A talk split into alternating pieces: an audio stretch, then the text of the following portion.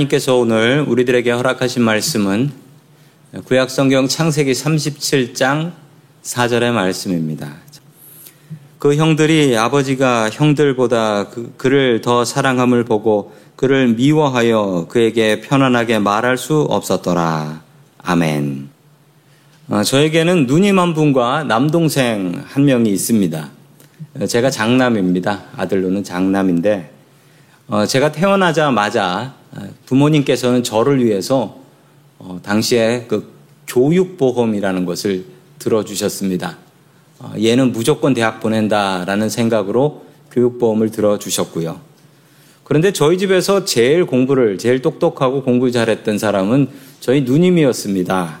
그런데 저희 누나는 여자라는 이유로 아, 대학을 안 보내셨습니다. 저는 이 일 때문에 항상 저희 누님을 만날 때마다 그리고 전화 통화할 때마다 이 미안한 마음을 지울 수가 없습니다. 그래서 늘 고맙고 미안하다라고 어, 고백을 합니다. 저는 이게 참 불공평하다고 생각하지만 그래도 저는 사랑을 입었거든요. 늘 부담 있고 죄송한 마음입니다. 오늘은 편애에 대한 이야기입니다.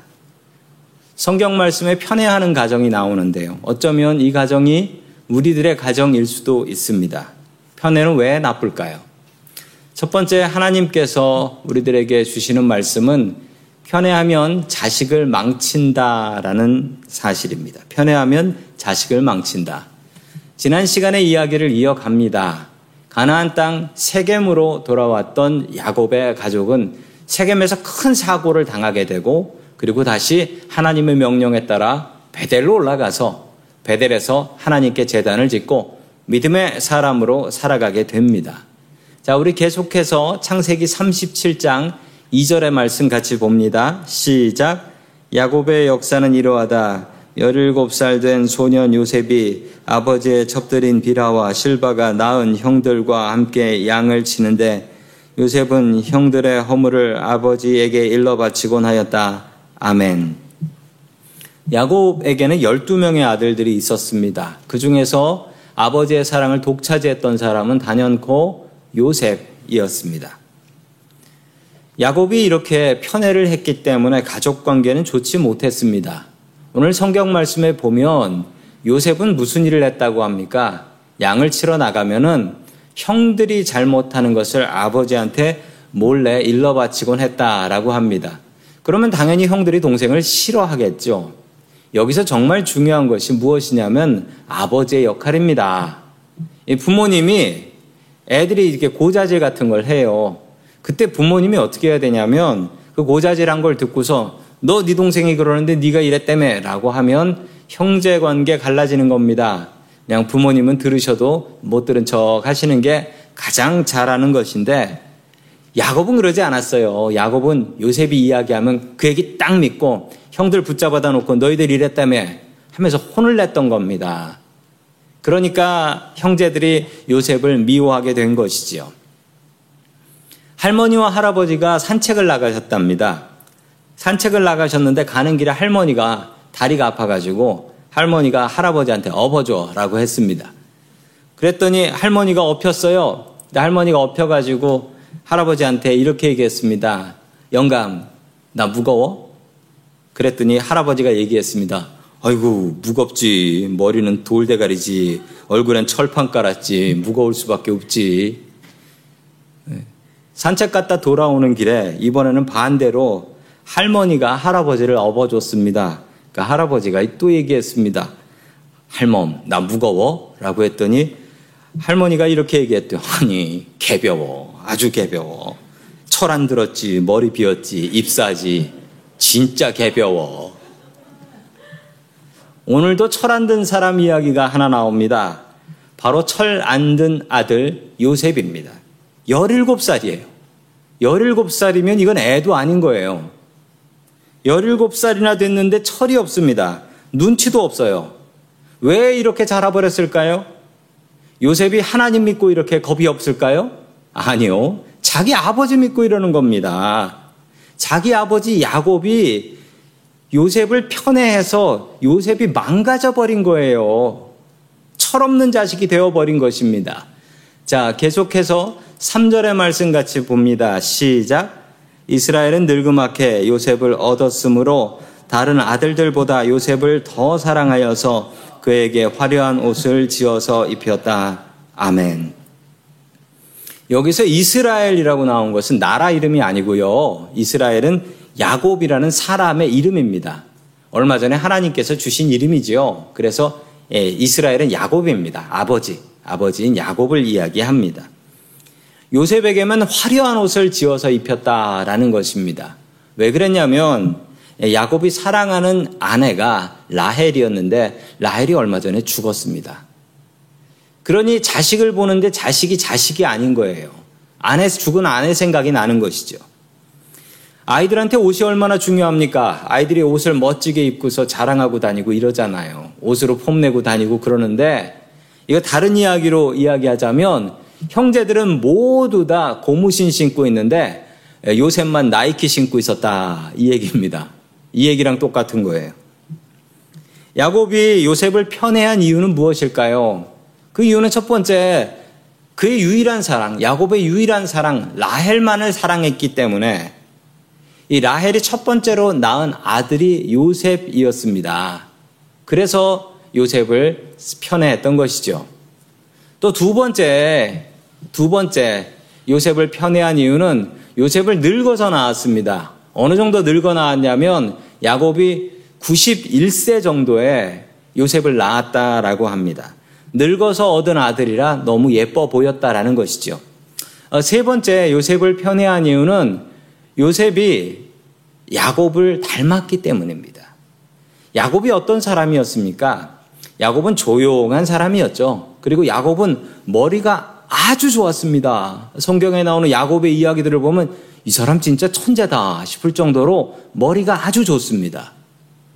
그런데 야곱의 아들 중에 요셉을 가장 닮은 아들이 아, 야곱을 가장 닮은 아들이 요셉이었습니다. 요셉은 조용한 사람이었고 머리가 아주 좋았던 사람입니다.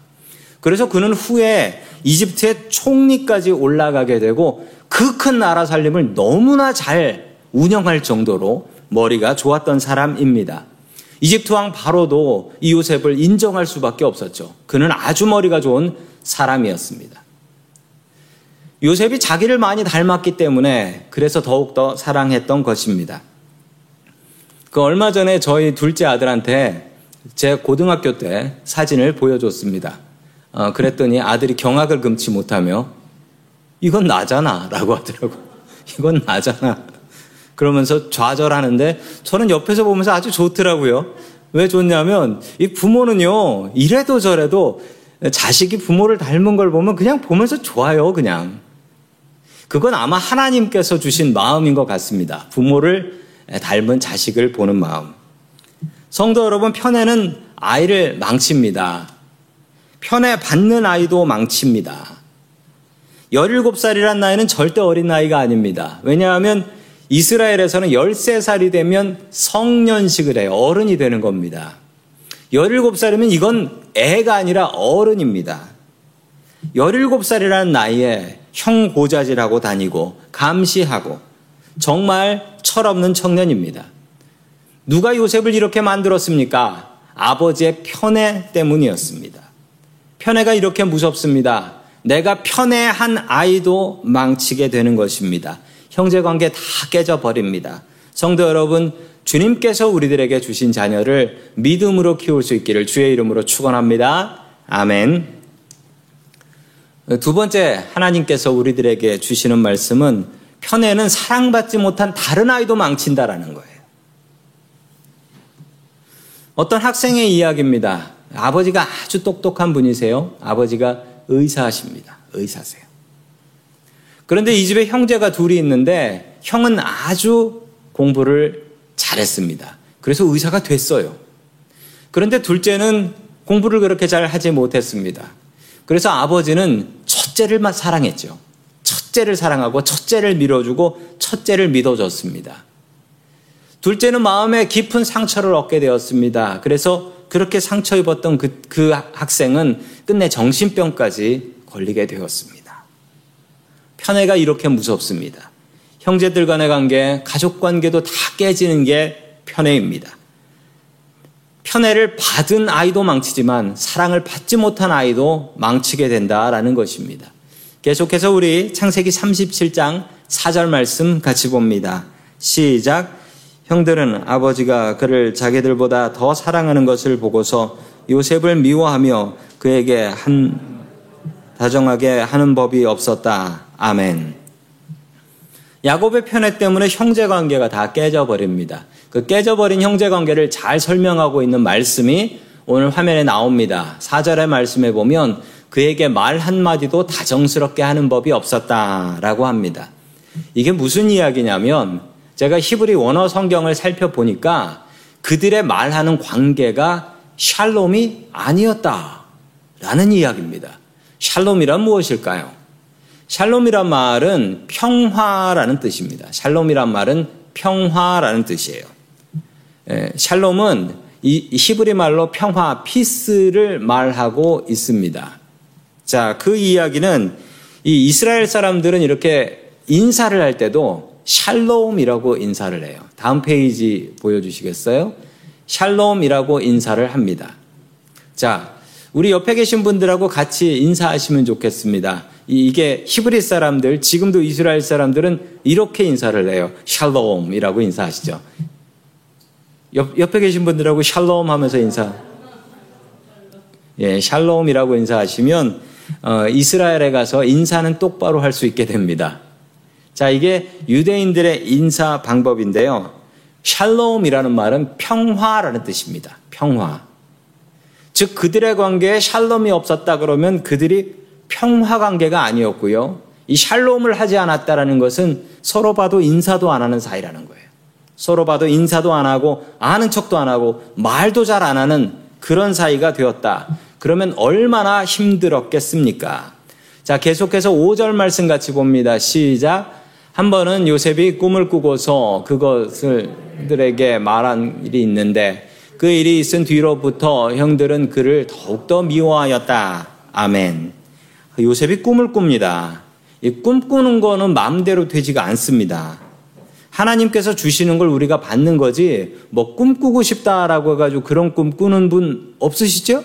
예, 아마 없으실 거예요. 꿈은 내 마음대로 되는 게 아닙니다. 요셉이 너무 미성숙합니다. 형들하고 이야기도 잘 안 하고 인사도 안 하고 뭐 이러는 사이인데 꿈 얘기를 자랑을 하고 다니니 형들이 더욱더 미워했던 것입니다. 자, 우리 6절 말씀 같이 봅니다. 시작. 요셉이 형들에게 말하였다. 내가 꾼 꿈 이야기를 한번 들어보셔요. 아멘. 형들이 궁금해 하지도 않고 물어보지도 않는데 형들을 따라다니면서 하는 얘기 좀 보십시오. 꿈 자랑하고 있는 것입니다. 그 꿈의 내용은 정말 이상합니다.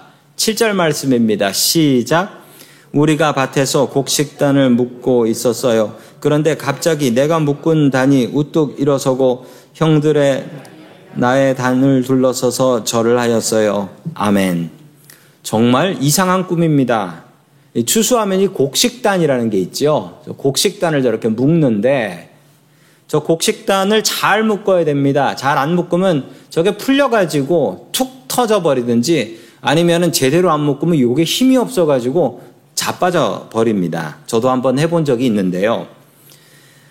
어, 요셉이 제일 어립니다. 형들보다 어리고 일도 가장 못하고 해본 적도 없고. 그런데 요셉이 묶은 단은 잘 서 있는데 형들의 단은 다 자빠져 버렸대요. 그런데 자빠진 것도 이상하게 자빠져 가지고 자기 단한테 절을 하는 것처럼 자빠졌더라. 이런 이야기를 하고 다니니 형제들이 얼마나 요셉이 미웠겠습니까? 그런데 또 꿈을 하나 더 꿉니다. 9절입니다. 시작. 얼마 뒤에 그는 또 다른 꿈을 꾸고 그것을 형들에게 말하였다. 들어보셔요. 또 꿈을 꾸었어요. 이번에는 해와 달과 별 11개가 나에게 절을 했어요. 아멘.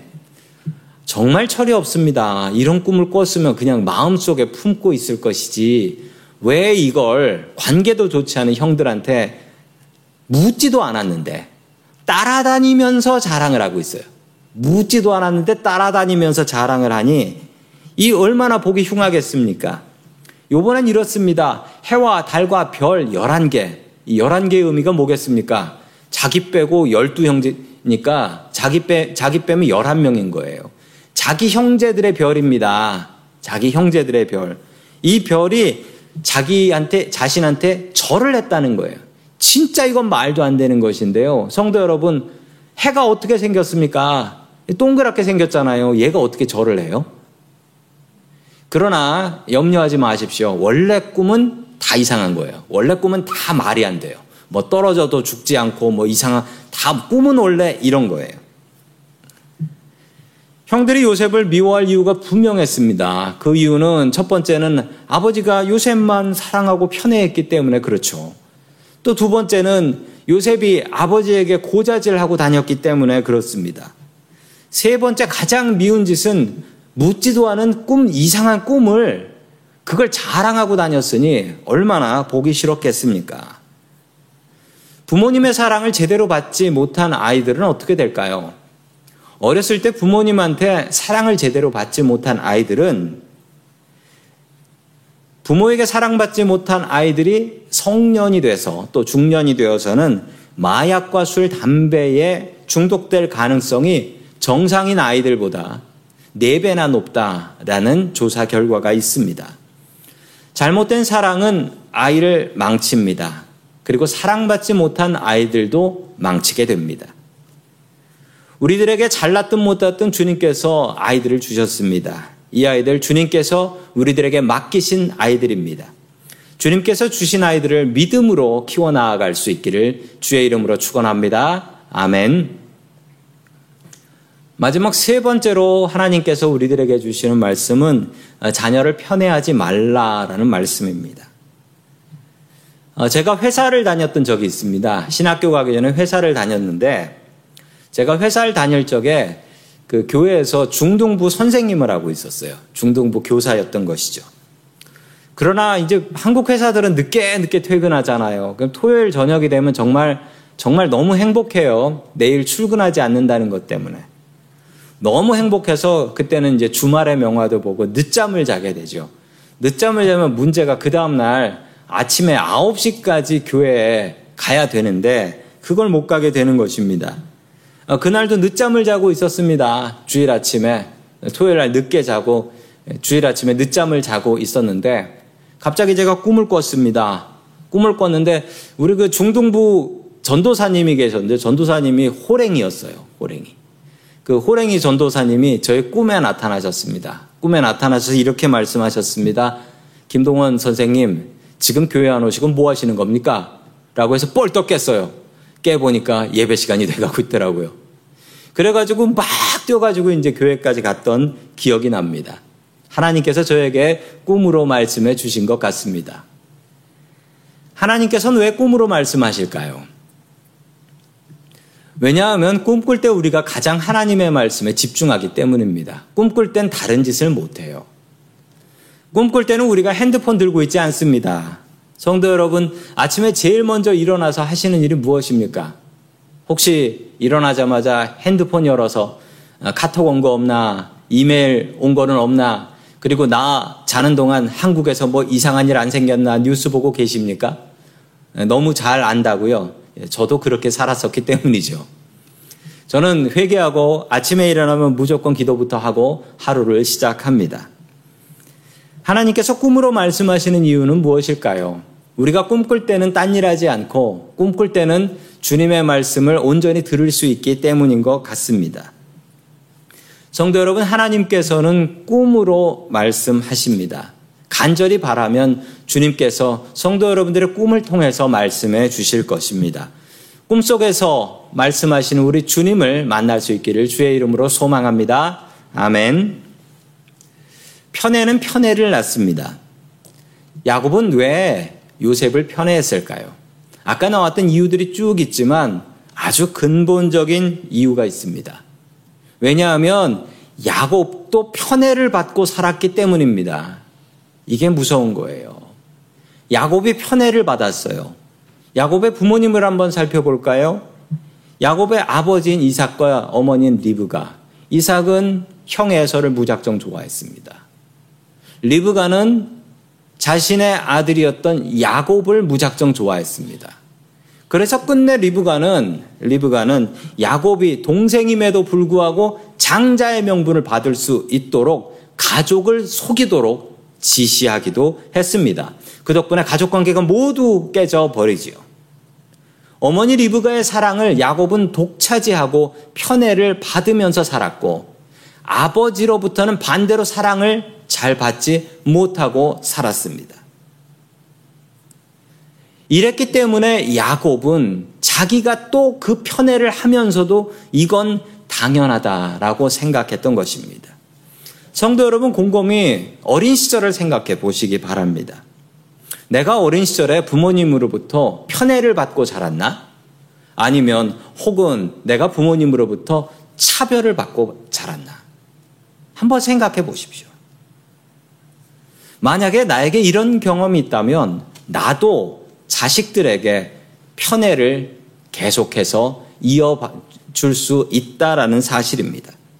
야곱도 그랬습니다. 야곱 때는 야곱도 어릴 때는 그 편애가 싫었지만 자기가 아버지가 되어서는 또한 자식들을 편애하는 것입니다.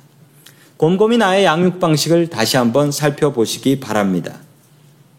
나는 자식들을 편애하는가? 스스로 생각해 보면 나는 아니다라고 생각들 하실 겁니다. 그러나 진짜 중요한 건 내 대답이 아니라 자녀들의 대답입니다. 오늘 집에 가셔서 같이 사, 자녀들이 사시면 자녀들과 이야기를 해보시고 멀리 있으면 전화를 하면서 내가 너를 편애하진 않았나, 차별하진 않았나 한번 물어보십시오. 아이들이 그렇다라고 하면 그런 겁니다. 그러면 미안하다라고 하고 회개하십시오. 자녀를 비교하는 것도 차별입니다. 너는 왜 형처럼 잘 못하냐? 우리 첫째는 운동을 잘하고 둘째는 공부를 잘해요. 이게 다 비교하는 것입니다. 자식을 낙인 찍는 것도 나쁜 일입니다. 너 그럴 줄 알았다. 네가 착하니까 참아야 된다. 네가 언니니까 용서해라. 이런 이야기들 다 아이들의 마음에 낙인을 찍는 것입니다. 그러면 우리들의 자녀들을 어떻게 키워야 할까요? 성도 여러분, 우리는 광부입니다. 광부는 있는 것만 퍼낼 수 있습니다. 하나님께서 우리 아이들에게 주신 재능들이 있습니다. 그 재능들을 광부처럼 찾아야 합니다. 광부는 절대로 없는 것은 퍼낼 수 없습니다.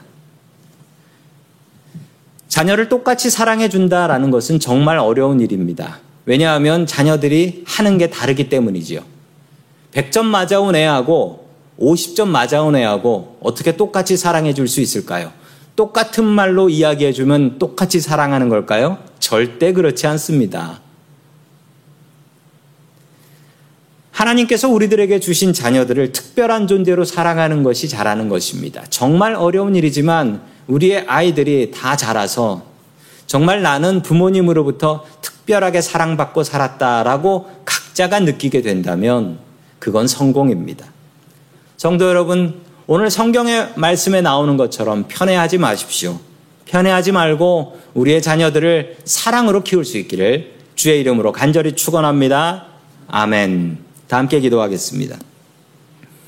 우리를 특별하게 사랑하시는 하나님 아버지, 우리들의 가정에 문제가 있음을 고백합니다.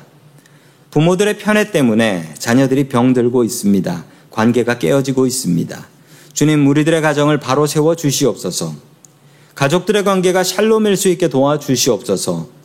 오가는 말들이 사랑이 넘치게 하시고 서로 위로하게 하여 주시옵소서.